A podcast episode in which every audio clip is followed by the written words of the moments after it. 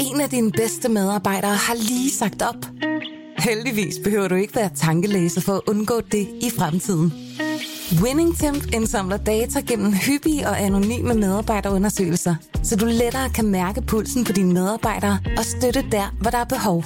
Kunder som Alfa Laval, Orkla og Volvo bruger allerede WinningTemp og ser, at det øger trivsel, reducerer turnover og hjælper med at fastholde talenter.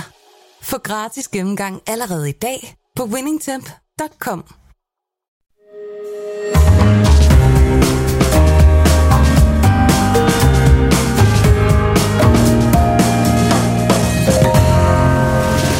Du lytter til Korto og Steno, en podcast fra Berlingske.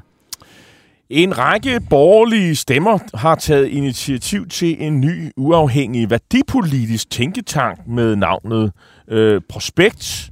Og, og det har absolut ikke noget at gøre med Hells Angels at gøre. Uh, altså de her, Prospect. de her motorcykelentusiaster, der også har det med at, at, at, at lave andre ting, som øh, ikke altid er lovlige. Øh, men det er altså en, en tænketank, der vil kaste over emner som ugens, øh, eller ikke ugens, unges mistrivsel naturligvis. En af initiativtagerne er Morten Bangsgaard. Han var engang generalsekretær for det konservative Folkeparti. Og han kommer forbi her til sidst i denne anden time af programmet. Velkommen tilbage til jer lyttere. Mit navn er Jarl Kortua. Og jeg hedder øh, Torben Steno. Og vi skal selvfølgelig også se, om det er muligt at finde en modtager af ugens øh, fidusbams. Og det går vi i gang med at snakke om lige om lidt. Fordi bamsesnakken i dag, den bliver sådan lidt et etabeløs, fordi, et, et etappeløb, fordi vi jo om cirka 10 minutter øh, får besøg af klima, klimaminister Lars Ågaard. Øh, ham kan I lytter også rette spørgsmål til via vores øh, Facebook-side Korto er Steno.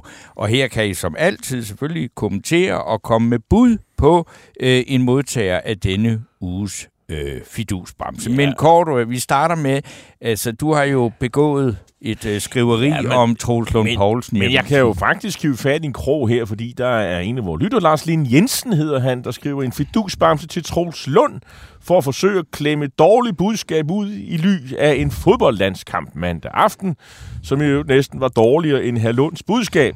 Det synes jeg er morsomt øh, skrevet, Lars Lien Jensen. Øh, jamen altså, det er jo besynderligt. Øh, altså, der var den her sms-sag, som jo så Altså de her famøse sms'er, som så er på en iPhone, og så er det vist ikke sms'er, men noget andet. Øh, det er vist iMessage, øh, bare for at gøre det endnu mere kompliceret. De er i hvert fald forsvundet. Hvad der stod i dem, det ved man ikke. Øh, og det vil man jo gerne have at vide fra kommissionen, den der, øh, min kommission i sin tid. Men desværre, de, de, de kunne... Det er teknisk væk. ikke muligt. Og, øh, og dengang fik man indtryk af, at det ikke var teknisk muligt. Så viser det sig så, at man har faktisk ikke spurgt det der Center for Cybersikkerhed under Forsvarets efterretningstjeneste, og dermed er den sag kørt igen. Og øh, oppositionen er flippet helt ud, blandt andet med Søren Pape i spidsen, om at øh, nu skal man lave en, en lovændring, fordi vi så, der var noget, øh, der var loven, der forbød, at man faktisk gjorde det her, og det vil man så have ændret. Øh, og så kan jeg forstå, at øh, i lyset af Troels Lund Poulsens øh, redegørelse, så har de konservative vendt på en tallerken og, og trukket budskabet, trukket forslaget om at gøre det lovligt.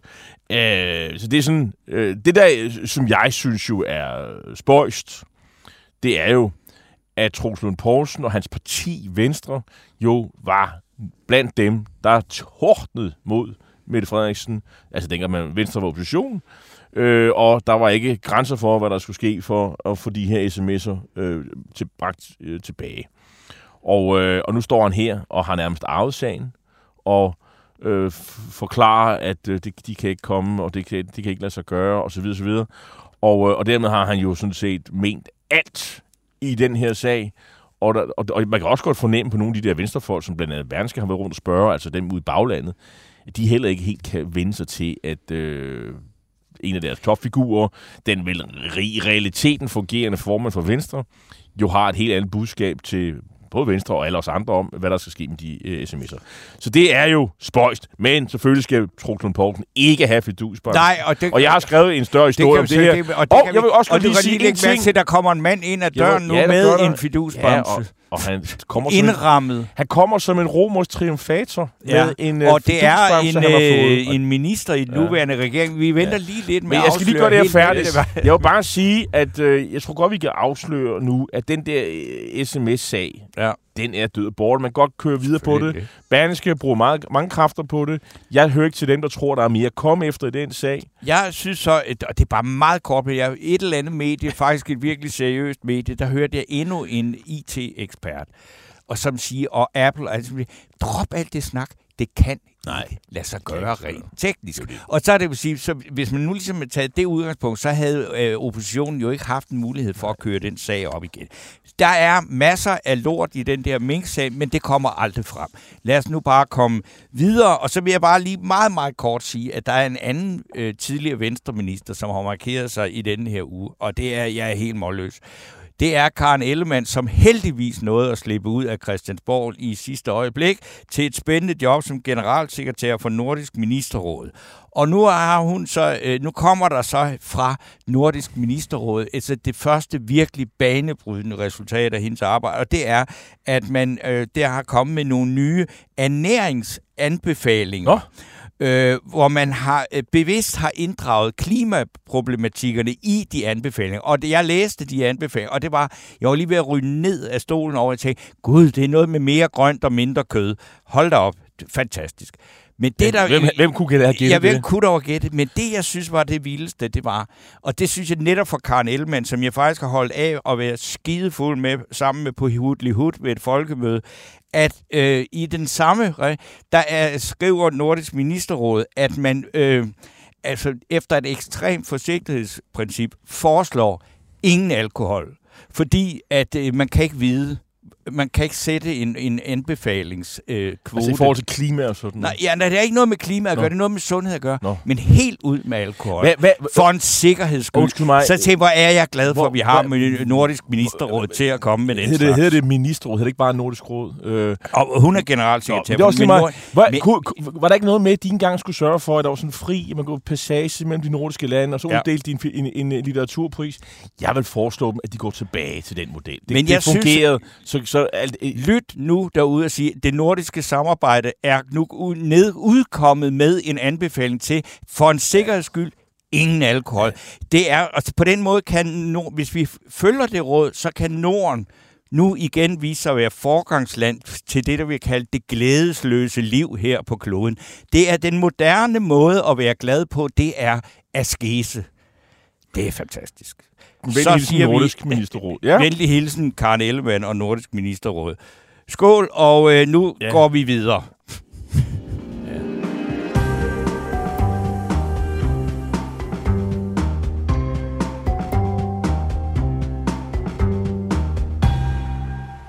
Ja, jeg tør næsten ikke sige, at vi skal på give et kig bagefter og Nej. drikke os fulde, fordi det, vi Nej, skal, det skal have vi ikke. sommerfrokost. Men nu har vi fået besøg af, af klimaminister og energiminister Lars Ågaard fra Moderaterne. Og du, du står med en fidusbamse, du har fået 1. juni. Velkommen, ja. Lars. Ja. Hvad, hvad, hvorfor står du og holder med den? Så, så hvad, hvorfor fremhæver du den? Jamen, kan man nå noget højere i dansk politik på så kort tid? Minister seks måneder har fået fidusbamsen. Ja. Og så øh, et lille fun fact. Jeg har lånt en af billedrammerne af mine forgængere derovre, og jeg siger ikke hvem, men, øh, men øh, der hænger den øh, lige for tiden, er øh, så øh, det synes jeg lige. Øh, så tak for det. Jo, Men tak for det. Velbekomme. Jeg vil sige, at du Øh, har en vis sans for PR, men måske er det jo også, fordi du er virkelig oprigtig glad for den. Øh, Selvfølgelig. Ja, Ja, okay. selvfølgelig. det er- Og også for aftalen, selvfølgelig. Ja. Ja, selvfølgelig. Ja, den har, vi, den har været En biting, men tre måneder undervejs, og, og, og, og tak til ministersekretariatet for at være så venlig og, og sørge for, at, at, at, at, at du endelig kom. Øh, det, du er en travl herre. Ja. Og, og, og vi ved, at vi har været prioriteret, vi har ligget meget top, men altså nu, nu, nu lykkes det endelig. Lars Ågaard, øh, klimakrisen er der. Øh, der er også øh, problemer med forsyningssikkerhed og, og, og med energi og så videre. Men øh, at vi kunne jo starte med at, at, at spørge om øh, klimaaftrykket, klimakrisen. Hvad synes du, hvad vil du fremhæve, at regeringen har gjort, mens øh, du har været minister? Jamen altså, øh, jeg har fokus på at implementere en masse af de aftaler, der er indgået, som mange af dem jo har nogle gode intentioner, men også en del af det var ikke, ikke bygget færdigt. Så jeg er sådan en topkedelig minister, der går op i og få udstedt nogle bekendtgørelser, få vedtaget nogle love, få nogle tilskudsordninger ud og rulle, og så selvfølgelig den aller, allerstørste aftale, vi har gået, indgået, det er udbudsbetingelserne for havvind. Mm. Og det er egentlig meget sjovt. Øh, jeg spurgte mine embedsmænd, altså hvor mange møder tog det egentlig at beslutte sådan den der den politiske ambition om, vi vil have mere havvind. Og det, de siger til mig, det ved jeg ikke om er helt rigtigt, men de sagde, at det tog cirka fem møder, og det var ikke fem sådan forfærdeligt lange møder. Vi brugte øh, 15 møder af en rimelig længde over, hvad, halvanden måneds tid, øh, måske endda lidt længere, for så at blive enige om at komme fra ambition til konkrete øh, udbudsvilkår. Og det siger bare noget om, at i det øjeblik, at klimapolitik og energipolitik bliver konkret, at vi skal til at implementere det, når man skal finde ud af, hvor den skal balancerne være i en lov, og så videre, og så videre, så er det jo, at det, øh, at det bliver øh, virkelighed og bliver alvorligt. Og jeg er sådan en typen, jeg kan godt lide det konkrete. Jeg har fået vedtaget et lovforslag, for eksempel, der muliggør, at vi kan have øh, geotermisk varme i, øh, i Aarhus, bliver nok det første sted. Altså det er jordvarme? Ja, det kunne man ikke før. Det, altså, det, det kan man øh, nu. Og det er, når man stikker sådan en kabel langt ned i jorden, Ned, og så er der varme kilo, kilometer ned i jorden, ja. og så får man noget varmt vand op. Man Hvorfor kunne det ikke lade sig gøre før? Var der, nogen Jamen, der, var, det, der var så noget lovgivning om, hvordan man skulle fordele risici, og det var svært Nå. for varmeselskaberne. Så det fik vi ordnet, nu kan man gøre det. Jeg har fået vedtaget en anden lov, som Ja, det er topfedt. Det handler om, at man kan bygge en direkte linje fra et solcelleanlæg hen til nogen, der gerne vil lave brint, som ikke skal bruge det kollektive elnet. Altså sådan en til mig, der arbejder med det i mange år, det er bare spidse, at vi har fået det øh, på plads nu. Det gør det øh, billigere, det gør, at øh, forbrugen af grøn strøm flytter hen til, hvor vi laver den. Og så nogle detaljer, der hver især, lige for dem, der har kæmpe interesse i det, de tænker topfedt.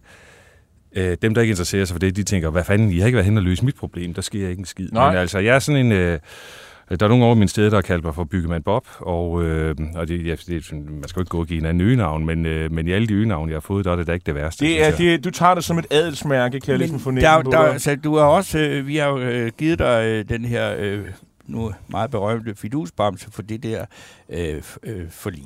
Men så, jeg så tænkte, der er jo også nogle meget kritiske stemmer, og blandt andet et af dem, der er meget kritisk over for dansk øh, klima- og energipolitik, det er Klimarådet, jo, som jo altså er et statsligt vejledning eller rådgivningsorgan. Ikke? Og de siger jo, at Danmark er længere væk fra øh, klimamål, end regeringen i, end I selv siger. Og det samme hører du jo også fra de grønne organisationer, til, fra Concito, altså over den der afdeling, at sige, at, at, at I, I, I, I snyder øh, på vægten, fordi I skal helst have det til at se ud, som at vi er i fuld gang med den grønne omstilling, og samtidig med det, så er vi ved at lave en god forretning, ikke? Jamen, øh, altså, øh, jeg jo, når man er minister, så har man en embedsapparat, og det er embedsværket, der laver klimafremskrivningen. Det er ikke mig, der laver den.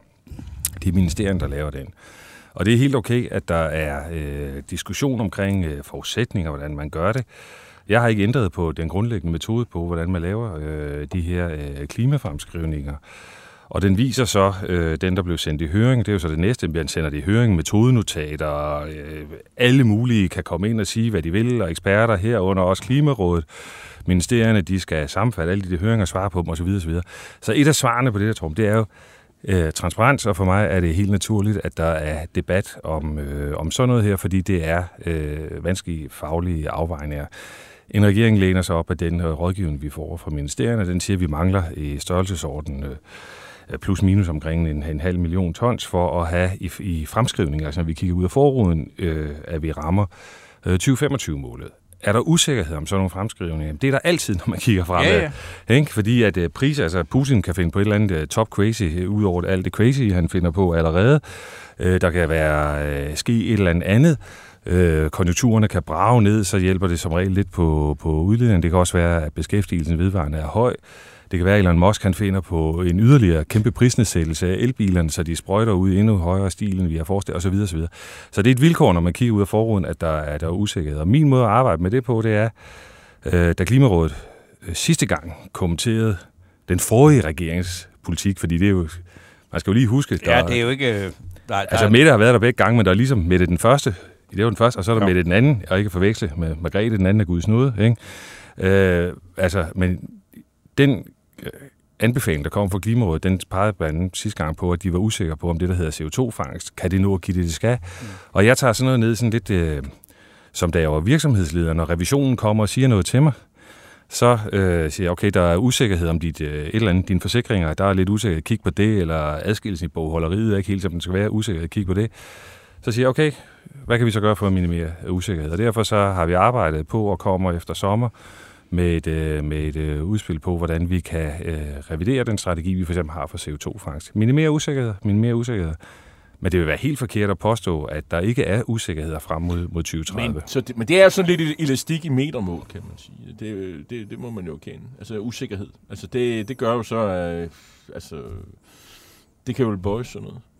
Altså, øh, opgørelsesmetoderne mener jeg sådan set ikke kan bøjes, fordi Nå. det er, øh, altså der ligger diger metodiske værk, baggrundsbeskrivelser af, hvordan man regner på hvilke forudsætninger og sådan noget. Men jeg, du har jo, altså der, der er jo, øh, jeg synes lidt, den måde, at man er kommet til at diskutere de her klimamålsætninger på, har været lidt for let, letkøbt på en måde. Ikke? Fordi det er selvfølgelig meget heroisk at beslutte sig for et mål. Mm. Det skal man gøre. Det skal vi alle sammen have mål i livet, og det skal vi også have i klimapolitikken. Regeringen vil nå målene. Men når man er på en rejse frem mod 2030 for eksempel, så kan der da ske ting, der gør det dyrere, der gør det vanskeligere, der gør, at de ting, man skal gøre, rammer ind i, at det for eksempel rammer socialt, øh, hammer hårdt. Øh, jeg, øh, I skal diskutere noget med A og B-hold senere, eller også så har I, øh, har I allerede gjort det.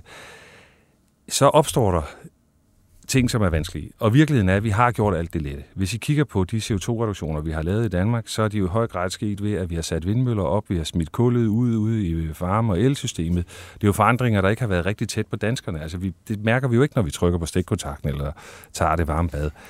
Den næste fase, vi er inde i nu, der er det altså, noget, der, når vi rammer 2030, så er det transportsektoren, og så er det landbruget, der er de to store sektorer og så vil der være 0 i vores el- og varmeudledning. Det er meget tæt på 0 udledninger. Og det vil sige, så er det, det er transport, det er landbrug, der er de to store, og så vil der være noget industri tilbage. Så er det lige pludselig noget med arbejdspladser. Det har noget at gøre med nogle omkostninger, der for landbrugets vedkommende kan falde i et, øh, altså på et ret begrænset erhverv, og i mit hoved, der er, øh, sorry to say, men landmænd er altså også mennesker. Og så transportsektoren, og det er jo noget, der kommer tæt på. Så det er bare for at sige, der, der, det er ingen dans på ruser at komme i mål. Herfra herfra. Ikke? Nej. Og den, den ærlighed må vi jo have med. Og, så og du forudser, at folk bliver skide sure herfra? Det er der i hvert fald en risiko for, hvis vi, øh, hvis vi ikke passer på. Altså et af de uh, forslag, som uh, altså der er Folketinget, der er begunstiget af mange uh, partier, og derfor så er der en vis variation i, hvad folk siger. Og jeg er en, uh, en natteteam, der har det været til sådan et beslutningsforslag i Folketinget. Det er der ingen, tror jeg, der opdaget andet, også andre fire mennesker, der var det klokken halv lidt om natten i Folketinget. Men enhedslisten havde foreslået forbud mod salg af biler med en forbrændingsmotor fra 2025. Mm. Nå.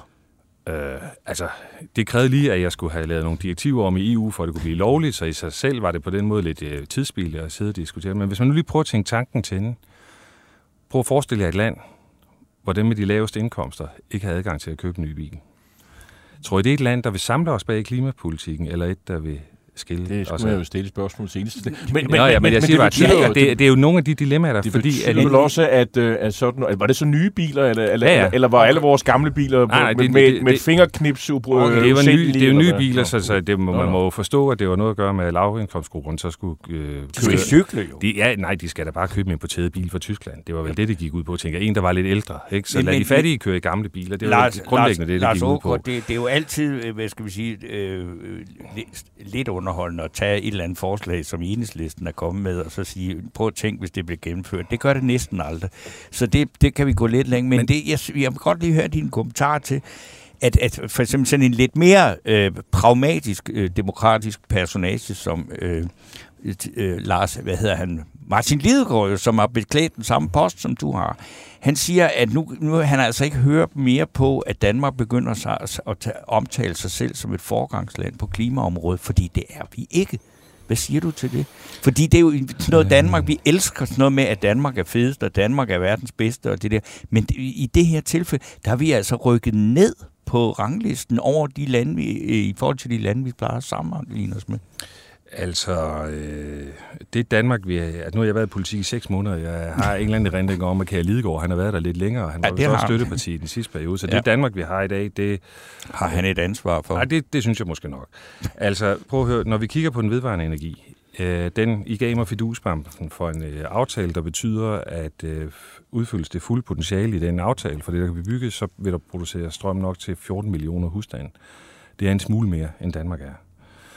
Vi kommer til øh, hvis ellers danskerne er med på det, og være et land, der i fremtiden kan producere meget mere grøn energi, end vi selv kan producere. Det er noget, som tyskerne, hollænderne, belgierne, den slags mennesker får behov for, når de skal blive grønne. Det er et hammervigtigt bidrag. Vi skal stille noget af det, kærebare, det øh, kæreste, vi har til rådighed, nemlig areal. Og jeg har kun én bibetingelse på den rejse der, det er, givet at det er andre landes energibehov, så skal det være andre lande, der betaler for det. Og danskerne skal have penge for den øh, undergrund, som øh, vi, altså er vores aftagertor i det omfang, vi stiller til rådighed for vedvarende energi, der dækker energibehov i andre lande, så skal, de, øh, så skal der også komme penge i kassen.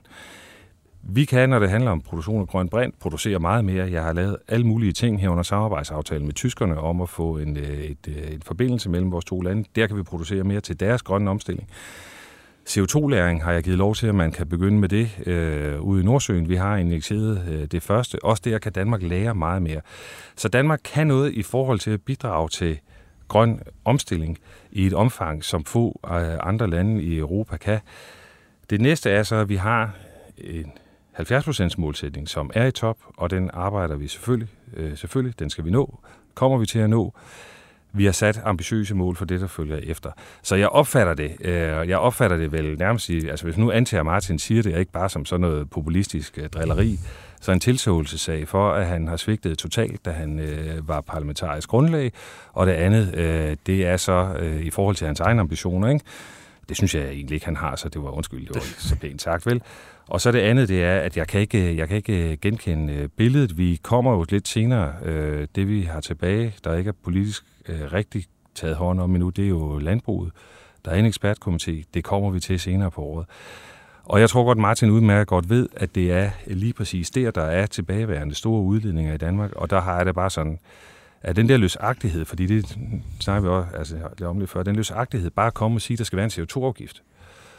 Det er den hårde hånd i klimapolitikken. Mm. Ikke? Vi skal nå målene, og vi kommer til at føre noget politik, som har øh, en vis hårdhed over sig. Men der skal Søren Jensen også være en kærlig hånd i klimapolitikken.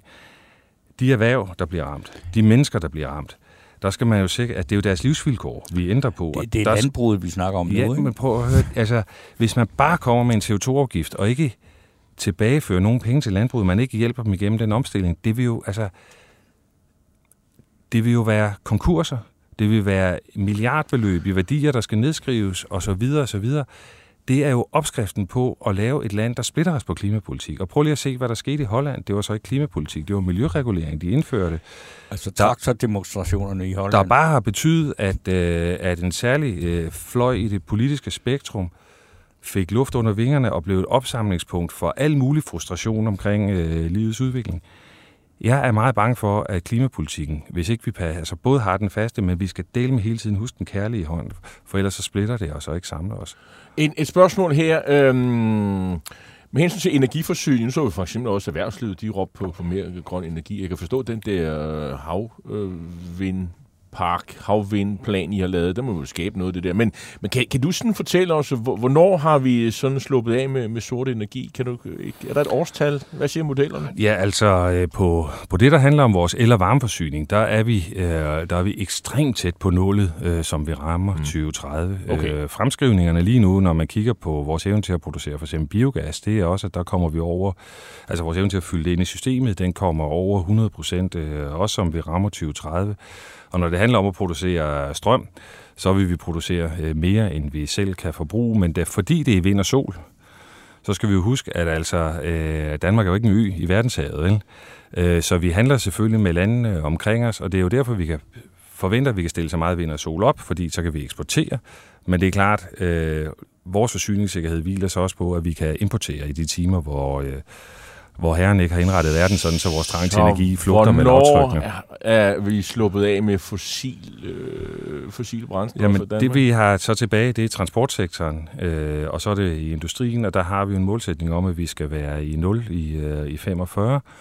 Det involverer blandt andet, at vi skal... Øh, 22 år? Jamen, ja, vi har, øh, altså, der er mange mennesker, der har en bil, den kører lidt på vejene øh, endnu, og der vil være, jeg tror, øh, min prognose vil være, at øh, jeg ved ikke hvor meget i Danmark, men i hvert fald i Europa, så vil der være et vist fossilanvendelse. Derfor så arbejder vi jo blandt med CO2, fangst og læring, fordi det er jo en så måde, øh, vi arbejder med skovrejsning og andre ting, der gør, at vi kan også trods alt er der også noget i værktøjskassen, der gør, at vi kan suge noget CO2 mm. ud af atmosfæren. Jeg tror, man skal passe meget på at være... Øhm, man skal ikke være for pessimistisk, men man skal heller ikke bilde folk ind, at det er let, vel? Men når man kigger på transportområdet, altså nu har jeg været med Men i... det er ikke på, det, vi snakker om, det er lastbiler. Det er det, Jamen, der er den jamen, helt store ballade. Ikke? Det er jo høre. ikke Altså- privatbilerne. Altså, for fem år siden var der en levende diskussion om, det blev elbiler, og jeg har da mødt øh, politikere, som øh, sådan, øh, tog, indtog det mærkelige standpunkt, at elbiler, det var det imod, altså hvilket er sådan halvkvæs i min verden, fordi så siger man jo, man er imod fremskridt og ny teknologi, det skal man passe på med. Og der er sket et prisfald, batterierne bliver bedre og bedre, de, øh, og så videre, og så videre. Så vi rammer da et eller andet punkt, der ikke ligger særlig langt ude i horisonten, hvor jeg da vil forvente, at langt, langt de fleste, der går ind og køber en bil, de vil helst have en elbil. Det, øh, det synes jeg allerede, der er tegn på i markedet. Sker der noget på en tung transport? Ja, det gør det også.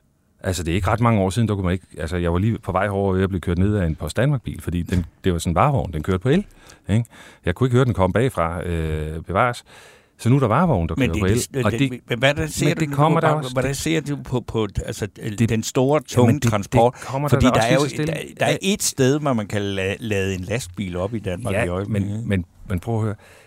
Bynær logistik, jeg snakker også med folk i transportbranchen, de store transportselskaber, de er der ved at kigge på og finde grønne veje øh, til at gøre det.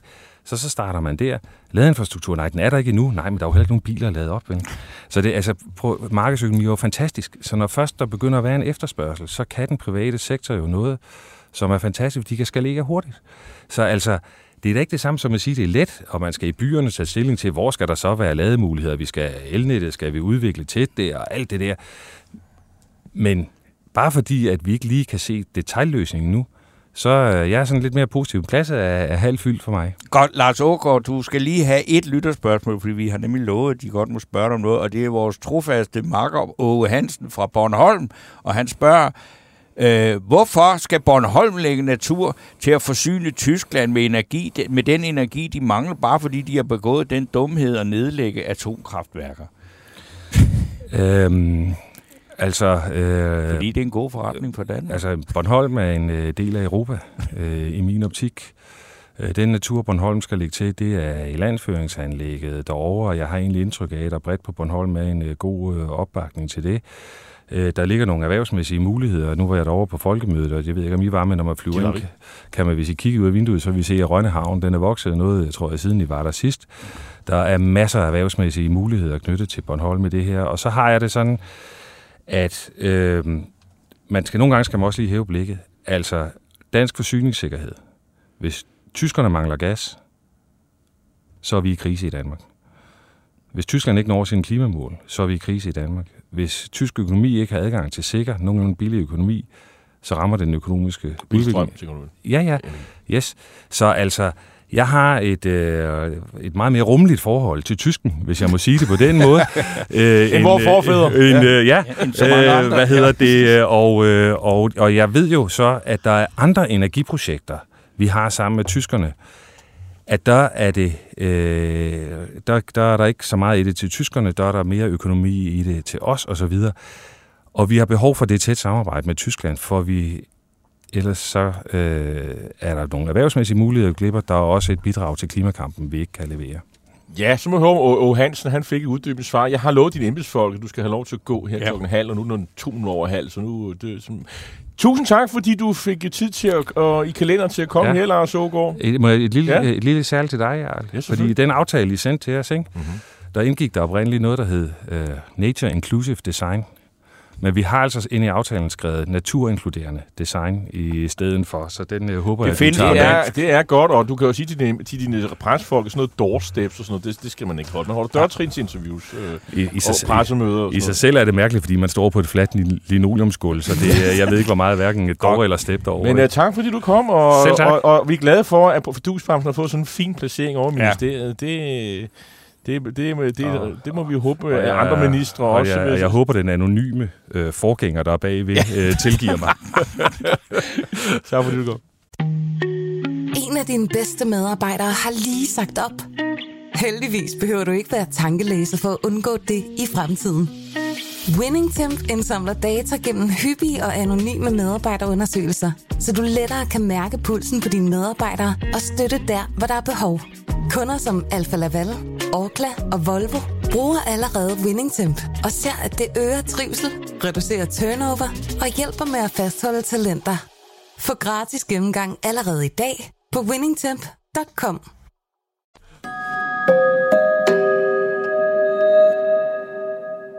Torben Steno, det er jo den helt rigtige måde at behandle sådan en Det er erkendelighed på. Det må vi jo nok sige. Uh, jeg kan huske en gang, jeg var over til hos uh, Martin Rossen, mm-hmm. som jo dengang arbejdede for daværende oppositionsleder øh, Mette Frederiksen. Og, og, og det var sådan et kaffemøde, hvor vi skulle slutte lidt om det hele. Og så havde han om det er en tilfældighed, der har han lagt tre fidusbamser frem, som jeg naturligvis ikke kunne gå og se. Sådan er det jo, og det var, synes jeg selv var meget... Øh, fidusbamsen kan jo virke som et trumfkort i visse sammenhænge, og øh, vi skal jo se, om vi kan slippe af Ja. med en nu her. Vi kan sige, vi har en nu, Vi er jo ikke der er en i næste uge, Nå. og så er der fire tilbage, så kan det jo være, at fidusbamsen går i grav. Jeg, jeg, jeg synes, øh, jeg har et forslag, og, øh, og det er faktisk øh, også et forslag, som Emil Bundgaard Nielsen, som er vores øh, øh, assistent her, og jeg, jeg hjælper til, han... øh, altså- Researcher, Ja, og, og, og Emil, han, øh, hans øjne fandt på Brian Mikkelsen, ja. som jo er direktør i Dansk Erhverv, som jo har foreslået, at man dropper al erhvervsstøtten, og så nedsatte man øh, selskabsskatten ja. øh, med x antal, jeg tror det var en, en 3% eller noget den stil. Øhm, og og, og der, så, der var så også noget med provenyet. Det, det mente han så skulle tages af, af, af, af, det her beløb, der er til råd, altså rådighedsbeløbet i statskassen. Sådan er det jo med erhvervsfolk. De vil jo gerne have, at øh, det alle mulige andre skal betale. Men, men ikke desto mindre. Øh, og han kaldte det for en game changer. Øh, Det betyder et øh, ændring af spilleregler. Ja, ændring af spillereglerne i, øh, i sådan noget med, og hvordan man ligesom støtter erhvervslivet osv. Jeg har lidt på fornemmelsen, at det ikke er så meget ikke danske erhvervsmedlemmer, der får glæde af erhvervsstøtten. Altså, Det er det nok. Det er nok, øh, det er nok øh, fædrene over i dansk industri. Det er nok øh, deres medlemmer, der har mest glæde af det. Og så er der selvfølgelig alle de der øh, småøer, færger og, og så videre, så, som dårligt nok kan overleve ellers, hvis ikke der bliver bundet nogle penge i de der færger. Men øh, det man synspunktet, finde en løsning på. synspunktet grundlæggende om, at man omlægger erhvervsstøtten, fjerner den, og så omlægger den til skat, øh, eller sk- skattelettelse, det, det, det deler jeg sådan set. Men man skal bare lige være opmærksom på, øh, det, det er jo ikke hans servicevirksomhed. Mig er servicevirksomhed, Dansk Erhverv. Det er ikke dem, der har glæde af erhvervsstøtten, så det kan han sådan... Det, det, det, derfor kan han jo gå, derfor rammer det jo ikke ham og hans medlemmer på helt samme måde som Dansk Industris medlemmer, men, men det er sådan... Men, øh, men godt forslag. Hvad, hvad siger du til det? Altså, jeg øh, har sympati for det forslag, og da det jo, altså, vi jo øh, trods alt har en del minutter endnu øh, af det her program, ja. så vil jeg da sige, jeg, vil, jeg er så også åben over for andre forslag, og hvis der er nogen blandt lytterne, som øh, mener, at der er et helt oplagt bud, vi har overset, så vil jeg da også meget gerne læse det. Øh, og vi kan jo også øh, simpelthen se, om der er nogen her blandt lytterne, som synes, at Brian Mikkelsen er, er det oplagte bud. Der er jo der er i hvert fald, øh, hvad skal vi sige, men, Men- der, der er ikke kommet nogen Nej, men, men- særligt oplagte men, bud fra øh, lytterne. Men en, endnu. som øh, ofte... Lars får- Lykke skriver Ola Overgaard, Ja, jo. for at på folkemødet at stå ved sit pensionsforslag. Folk må selv betale mere pension. Øh, man kan ikke finansiere øh, pensioner ud fra de løbende skatter øh, og lade de stadig mere fortalige unge betale for stadig flere ældre. Det er, Ola- og det, det, det, det, det, det noget, er- synes jeg faktisk er interessant, Kom med det. øh. Jeg, jeg, man kunne, jeg ville også, øh, kunne også godt nominere statsministeren for at starte debatten om, øh, om aktiv dødshjælp. Altså, det, det synes jeg er godt, og jeg synes, det er rigtig godt, at hun bruger den øh, platform, der er på folkemødet, faktisk at komme med synspunkter, idéer, mm. som, ja, de er godt nok ikke banebrydende nye, men, at- men at hun kommer med en idé, som, hvor hun siger, jeg har ikke noget forslag, jeg synes bare, vi skal diskutere det. Det synes jeg jo var det, folkemødet skulle bruges til, og det synes jeg var rigtig godt. Øh, og det er rigtig godt, hun som statsminister siger, mm. og hun siger, jeg kommer ikke med noget fikst og færdigt, lad os diskutere det. Og øh, jeg har lidt på fornemmelsen af, at det, det er... Altså også da vi skulle lave research og finde nogen, der havde lyst til at være med, det var faktisk lidt svært at finde nogle folketingspolitikere, der var rigtig meget imod. Har du lavet det? Øh, ja, og på den måde har det da flyttet sig. Jeg, jeg har ringet øh, til, eller kontaktet flere øh, konservative politikere, fordi jeg tænkte, det var ligesom der, hvor, jeg tænkte, der er noget i det gamle Gud, konge og fædreland, der øh, er imod det der. Og det tror jeg også, der faktisk er mange, der er, men de er bange for at være imod tidsånden. Og derfor, øh, og, og det er jo så også et spørgsmål, hvor mange, øh, hvor der jo ikke sådan er par, benhård partidisciplin, fordi det er jo et, et, et, et, altså, det er et etisk spørgsmål, og det, det er man altså ikke særlig afklaret omkring hos øh, de konservative. Men jeg tror, der er en bevægelse, og man måske også vil blive overrasket over, hvem der faktisk ligger på linje med statsministeren og Janne. Jørgensen, og mindre med den tidligere konservative folketingskandidat Marie Høgh. Åh, Åh Hansen fra Nexø, han, øh, han øh, skriver støtte til Brian Mikkelsens forslag om omlægning af erhvervsstøtte til generelle skattelettelser for dusbamse til ham. Så der er mm. altså en, øh, en opbakning fra, fra, fra Nexø på Bornholm. Øh, tak, Åge. Ja. Øhm, jeg, jeg vil godt lige øh, knytte kommentarer til det her Alex Vandopslags øh, fine møde, som nogen har, har, har sammenlignet altså, med amerikanske rally, der må rallies. man godt bruge, ja, det må man. Ordet. Mangel på andre ord, men det er rally er jo, er jo et, et, et, et, et, begreb derfra. Jeg har selv været til, til nogen. Øhm, jeg, jeg tror, at folk, der har betalt 99 kroner, havde en hyggelig aften med øh, Kasper Christensen, øh, Øslem Sekic og, og, Lars Løkke. og Lars Løkke Rasmussen. Øhm, jeg så Jakob Brun, øh, Jakob Brun, som var Lykkes tidligere mangeårig medarbejder og særlig rådgiver i statsministeriet. Han havde lavet en lille analyse. Øh, øh, han, han, han, han synes, bundlinjen det var noget i retning af, det var, det var da fint, men det var også lidt halvkedeligt. Det blev ikke det der vækkelsesmøde, øh, som gjorde, at folk talte i tunger i ren begejstring over øh, Alex Van Opslag. Det var sådan stille og roligt jeg tror ikke, folk gik skuffet derfra, men det var måske heller ikke helt op at ringe. Men netop når men, du men, det der, men jeg synes, det er flot, at, at det kunne lade sig gøre. Når du fremhæver, at, at det, er en, det er jo en professionel, der, der vurderer, mm. det han har været udfaldt, ja. så, så tænker jeg, så kan behøver det nødvendigvis ikke have været kedeligt. Fordi det var jo netop et, et møde, som gik ud på, at de professionelle ikke skulle komme der. Fordi ellers, de professionelle kunne aldrig drømme om at betale 90 kroner. Men er jeg gået glip af noget, tror du? Nej, det tror jeg ikke. Du også tilhører også de professionelle. Ja, ja, du er jo altså... ikke et almindeligt menneske, der på nogen måde kan sige sig tilhøre folket, eller, eller er en almindelig vælger. Du er men, professionel. Men, men, men, men jo, ja, det, det er sikkert rigtigt. Øh, det er sikkert rigtigt, men altså, det skønt, det kunne lade sig gøre. Og, ja, ja, øh... jeg synes, altså, jeg ved ikke, hvad jeg skal mene om. Jeg har heller ikke været ude at se det, men jeg synes, det er imponerende, at det kan lade sig gøre, at, at man kan sælge billetter til 90 kroner til et, mm. et politisk show, hvad det så end indeholder. Ja.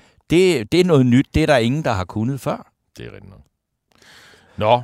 Øh, og, og, og sikkert har, har det da nok været en eller anden form for klakørfest. Så det plejer de fleste ja. politiske møder at være det, alligevel. Det er det Men hvis man kan få klakørerne til at betale for at være der, så er det da også noget. Det er da i hvert fald om ikke andet så et forretningstalent. Mm-hmm.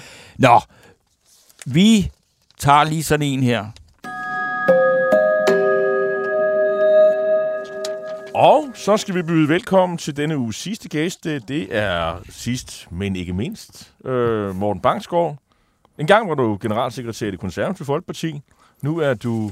Er du stadig teologistuderende, Morten? Jeg er stadigvæk teologistuderende. Ja, ja, men du har jo været, du har været i programmet før og, og talt øh, for, øh, at man ikke skal ansætte alle mulige ikke-teologer i øh, præstestillinger, ja. som jeg håber på, at du stadig øh, en skønne dag får lov til at, og, og, og, og, blive øh, præst i, i folkekirken. Det var da ærgerligt. Men, jeg men havde håbet, om jeg kunne nå lige, fordi nu ja, er jeg jo fyret herfra og alt muligt, så tænkte jeg, vil egentlig gerne være ja, præst, men øh, det nok jeg kan Men der er jo undtagelser, så det er slet ikke for sent, Torben. Nej, så der er en mulighed. Det er det. Jamen sådan noget erhver, erhvervsrådgivning. Ja, det kan vi også Så hvis der sidder nogen derude med et, et, embede her, så er jeg faktisk ledig her fra 1. september. Ja, ja. Vi skal nok have lidt teologi med ind, men altså, det kan nås.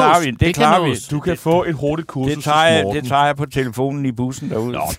Æ, men vi skal ikke snakke om det. Øh, det er ellers mundret. Ja. Øh, du er initiativtager til øh, en øh, værdipolitisk tænketank, øvet sammen med Christian Igander Skov, som folk mm. kender, mange kender fra øh, skribent, øh, øh, og mange andre ting, øh, til noget, der hedder, øh, til den tænketank, der hedder Prospekt, eller Prospekt, Prospekt ja. som er en, ja, som sagt, en, en ny værdipolitisk tænketank, hvad er det, I vil med den? Fordi sidst jeg lige kigger ud i landskabet, der findes jo CEPOS, som kender vi jo alle sammen, mm. borgerliberal mm. tænktank, mm. taler meget om skat øh, og økonomi og sådan noget. Mm.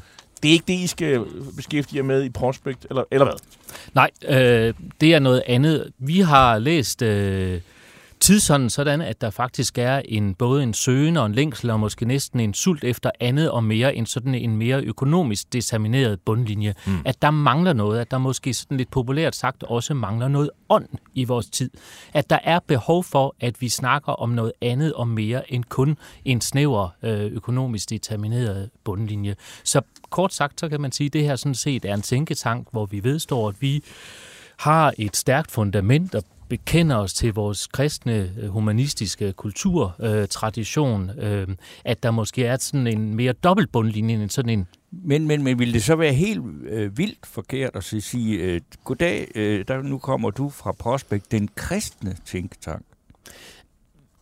Det er ikke i sig selv en kristen tænketank, men det er en værdibaseret tænketank, der bygger på de der dybe, dybe rødder, der er i vores land, der er i vores samfund. Altså det er ikke som helt forkert, men det vil være en stramning der er mere til, øh, men rodnettet er stærkt, og rodnettet står enormt fast, og det er måske også det, der er brug for en tid, hvor det hele godt kan virke lidt vakkelvogn, at vi faktisk husker den historie, den tradition, øh, som vores øh, land og vores samfund er øh, både bygget på og står på, og derfor øh, er det egentlig noget af det første, øh, som vi øh, tager fat på. Men det, der er vigtigt at sige, det er jo, at noget af det, som vi øh, gerne vil, det er at sige, at vi skal ind og tale om øh, og også bruge et lidt andet sprog, end det vi gør nu. At vi skal ind og tale om medborgerskab, at det her er noget af det, som vi mangler. Altså også øh, en diskussion om, kan man være borgerlig og også bekende sig til fællesskabet? Altså noget, der rækker ud over det enkelte øh, individ. Jeg tror, ja, det, det var går jeg ud fra, at du mener, man kan, når du siger det. Det kan man godt, men det står ikke i modsætning. Jeg tror, det var Bertel Hårder, der sagde sådan øh, under coronaen, at det næsten var sådan en liberal renaissancetid, øh, fordi det blev sådan en kamp mellem staten øh, og statens greb om individet, øh, og individets kamp mod øh, staten. Men virkeligheden er, som vi ser verden, så står de to øh, ting ikke i modstrid med hinanden. Altså det gode samfund bygger på, øh, på medborgerskab og på den ansvarlige borger. Det er forudsætningen for hinanden. Øhm. Øh. Men altså, nu fandt jeg lidt, skal I sådan være et slags borgerligt parti øh, i øh, for eksempel sådan nogle øh, diskussioner, man har i etisk råd, øh, kan, kan man sige. Vi er partipolitisk helt uafhængige, men vedkender os øh, et, et centrum-venstre, øh, øh, centrum-højre, centrum-højre fundament, ja, centrum-højre. Og så er, det helt, så, er det, så er det helt rigtigt, at et af de to programmer, som vi har, handler om, øh, om etik øh, øh, og et værdimæssigt øh, fundament. Og når du så nævner etik, så er det jo øh, enormt tankevækkende, at vi sidder her en uge efter, at folkemødet øh, åbnede. Statsministeren holdt en meget stærk tale om aktiv dødshjælp, mm-hmm. hvor hun jo i den grad som socialdemokratisk statsminister betoner individets absolute ret til at vælge også i et af livets helt store spørgsmål, nemlig spørgsmålet om døden. Og det er måske et meget godt tidsmæssigt billede på, at sådan fokuset på det enkelte individs absolute rettighed er kommet meget, meget vidt. Og der er der måske behov for, at vi får en samtale og også forsøger at finde et nyt balancepunkt. Og, og det ligger lige for at lige spørge, det vil sige, at i tænketanken, hvad, hvad er I så nået frem til det her spørgsmål? Vi har haft diskussionen der med Jan E. og, mm. og, mm.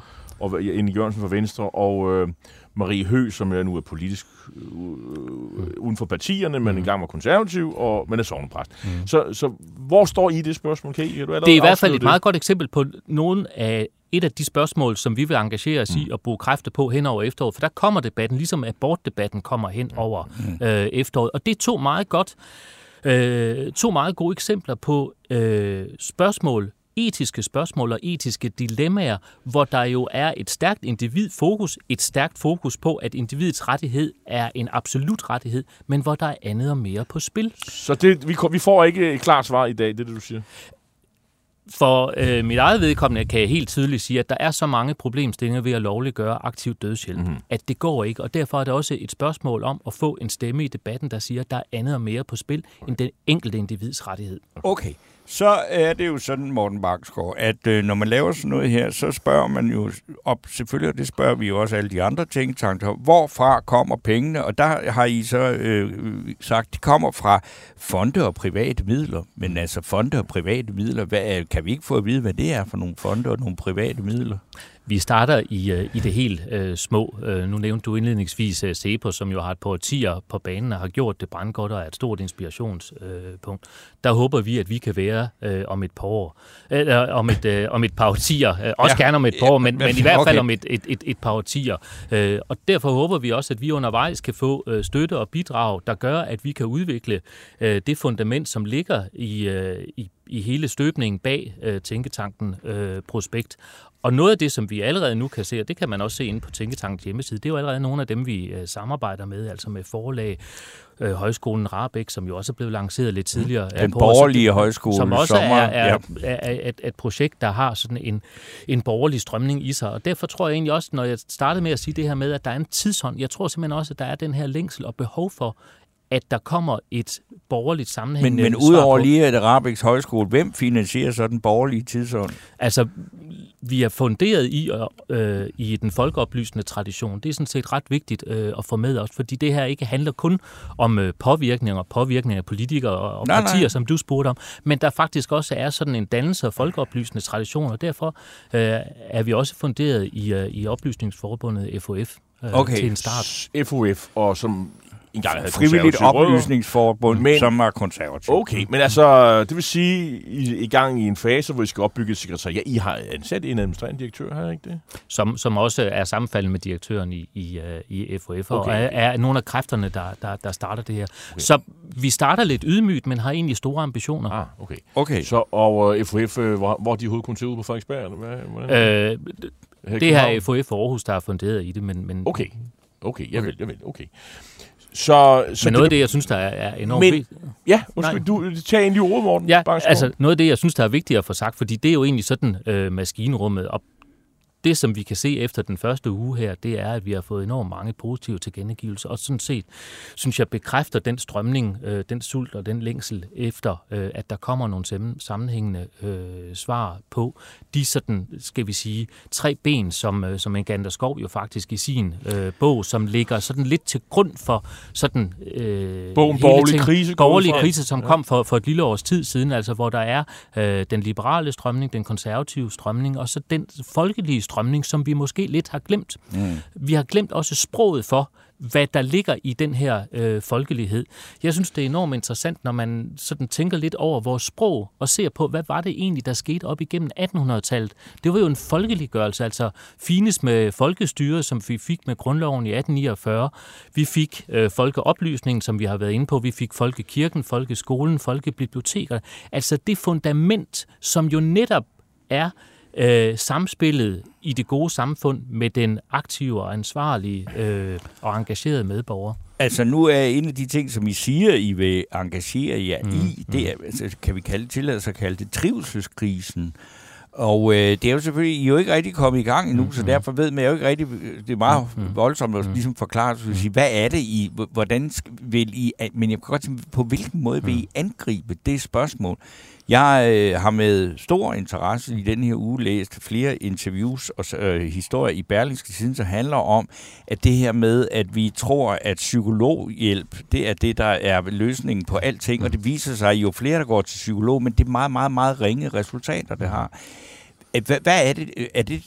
Og det er der, hvor jeg også kommer lidt ind på sådan noget med de åndelige værdier, mm, og det mm, bliver en lille mm. smule måske småreligiøst, eller, og det gør vel heller ikke noget, eller hvad? Er det den Det gør det for det første ikke noget, for de er måske det? også en del af svaret, men det handler jo dybest set om, at vi måske netop har mistet blikket for fællesskabets værdi, at vi bliver så indkroget i os selv som individ, øh, at vi simpelthen mister blikket for den del, som, øh, eller det, som vi har sat øh, i verden sammen med, at den enormt store øh, drøftelse, og det var vel også en af de helt store temaer i folketingsvalgkampen sidste år, unges øh, mistrivsel, så har der været hele ensomhedsdebatten i begyndelsen øh, af den her. Individet er blevet ensomt i en tid, hvor vi fokuserer enormt meget på individets absolute øh, frihed i enhver forstand. Men betyder det, og det er jo det, der er interessant at komme ind og diskutere her, det er, har vi dermed også mistet blikket for fællesskabet og fællesskabets værdi at vi bliver sat ind i en kontekst. Ja, og ved du, jeg, når jeg hører ordet fællesskab, og mm. nu er det så noget, man taler op, mm. fordi hvad er et fællesskab? Altså, er det en arbejdsplads, eller skal jeg have et fællesskab med dem, jeg deler vaskekælder med ude i Valby? Fællesskab kan jo være mange ting, men det kan jo også være et øh, fællesskab, som vi eksempelvis oplever i folkekirkelig øh, forstand.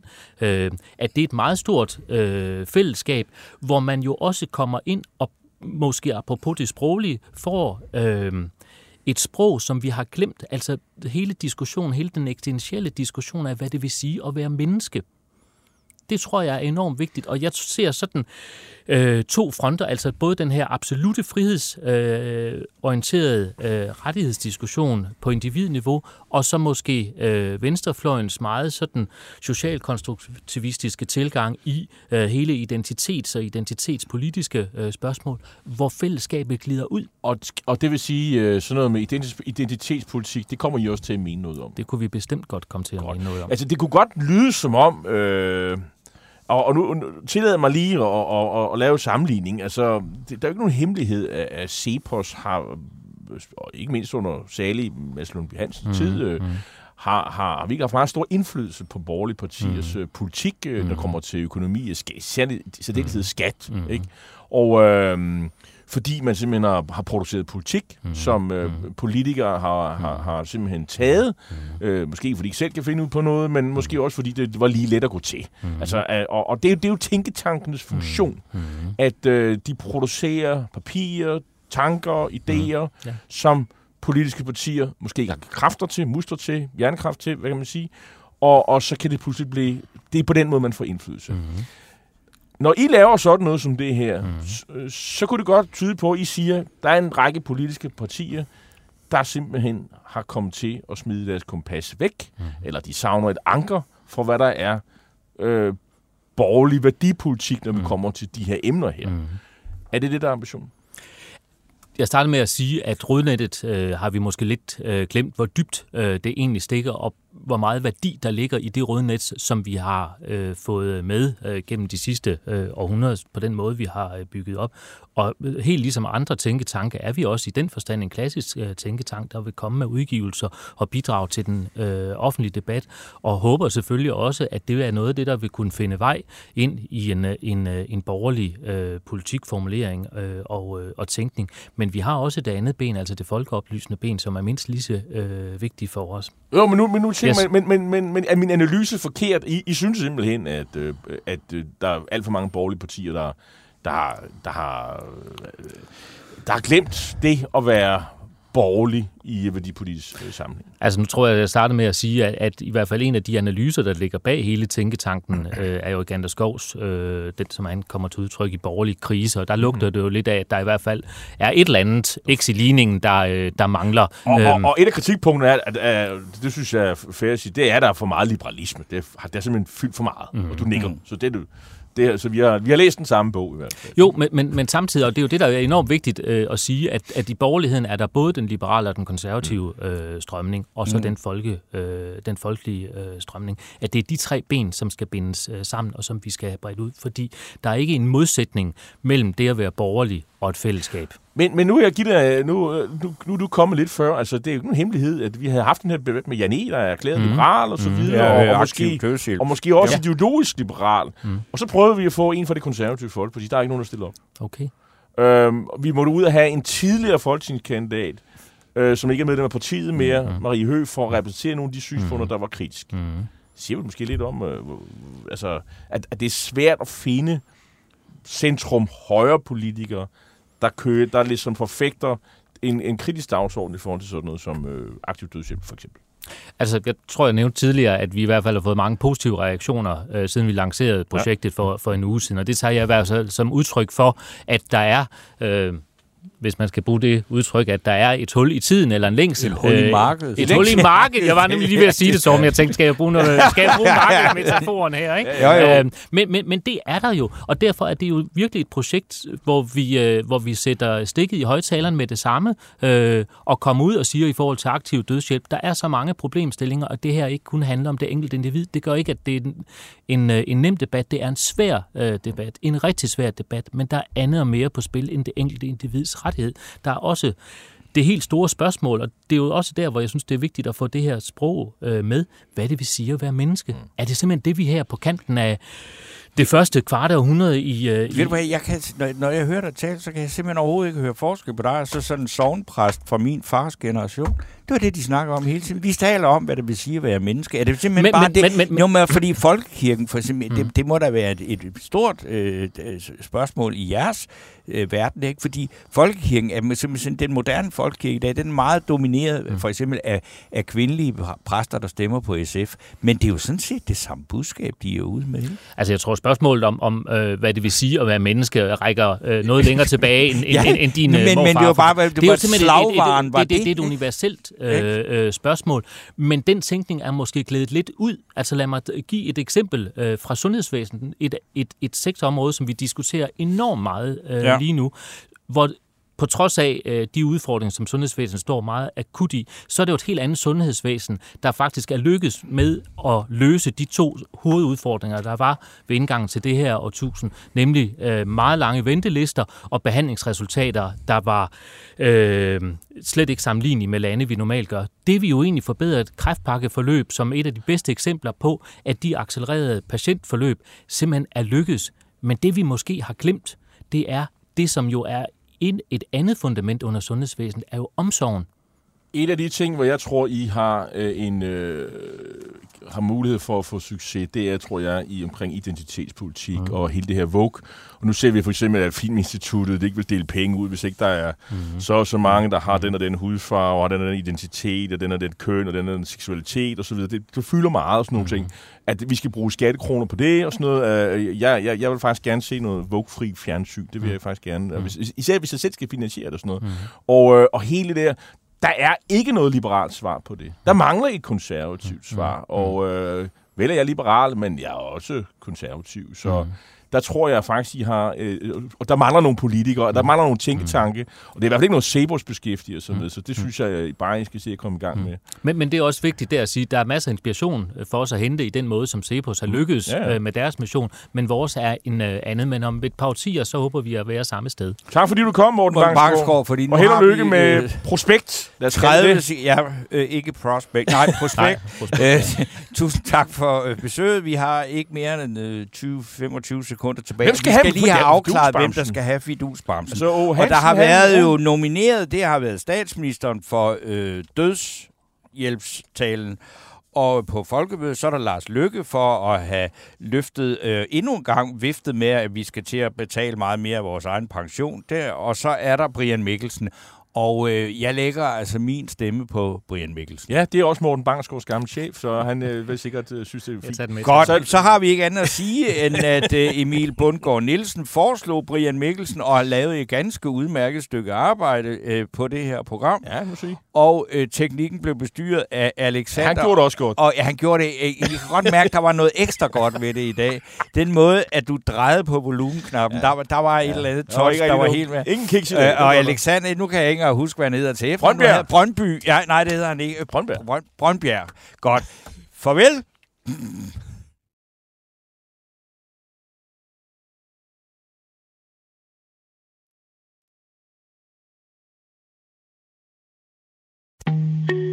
En af dine bedste medarbejdere har lige sagt op. Heldigvis behøver du ikke være tankelæser for at undgå det i fremtiden. WinningTemp indsamler data gennem hyppige og anonyme medarbejderundersøgelser, så du lettere kan mærke pulsen på dine medarbejdere og støtte der, hvor der er behov. Kunder som Alfa Laval, Orkla og Volvo bruger allerede WinningTemp og ser, at det øger trivsel, reducerer turnover og hjælper med at fastholde talenter. Få gratis gennemgang allerede i dag på winningtemp.com.